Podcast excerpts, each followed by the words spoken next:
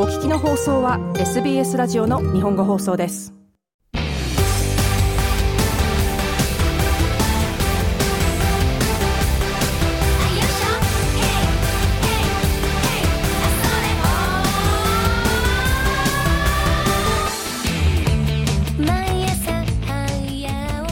日本のエンターテインメント情報をお届けする J-POP ハブ浅野浩二がお届けします。メルボルンではメルボルンドキュメンタリーフィルムフェスティバルというものが7月1日から31日までオンライン開催されています。そして映画館での上映は7月21日から30日まで行われています。というわけでメルボルンドキュメンタリーフィルムフェスティバルで上映される映画のサウンドトラックから日本に関係する曲をお届けしたいと思います。このフィルムフェスティバルについての詳細はウェブサイト mdff.org.au でご確認ください。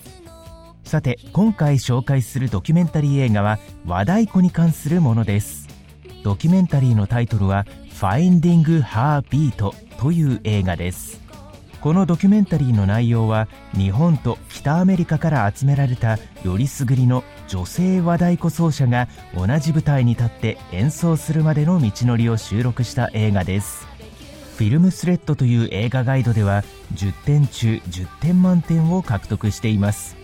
そしてこの「ファインディング・ハービート」というドキュメンタリーは世界中のさまざまなフィルムフェスティバルで上映されています。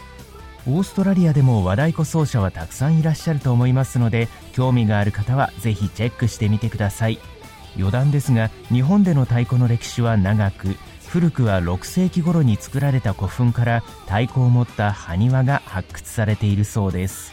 江戸時代には歌舞伎が庶民の間で大流行しその伴奏音楽として十数種類の太鼓が使用されています。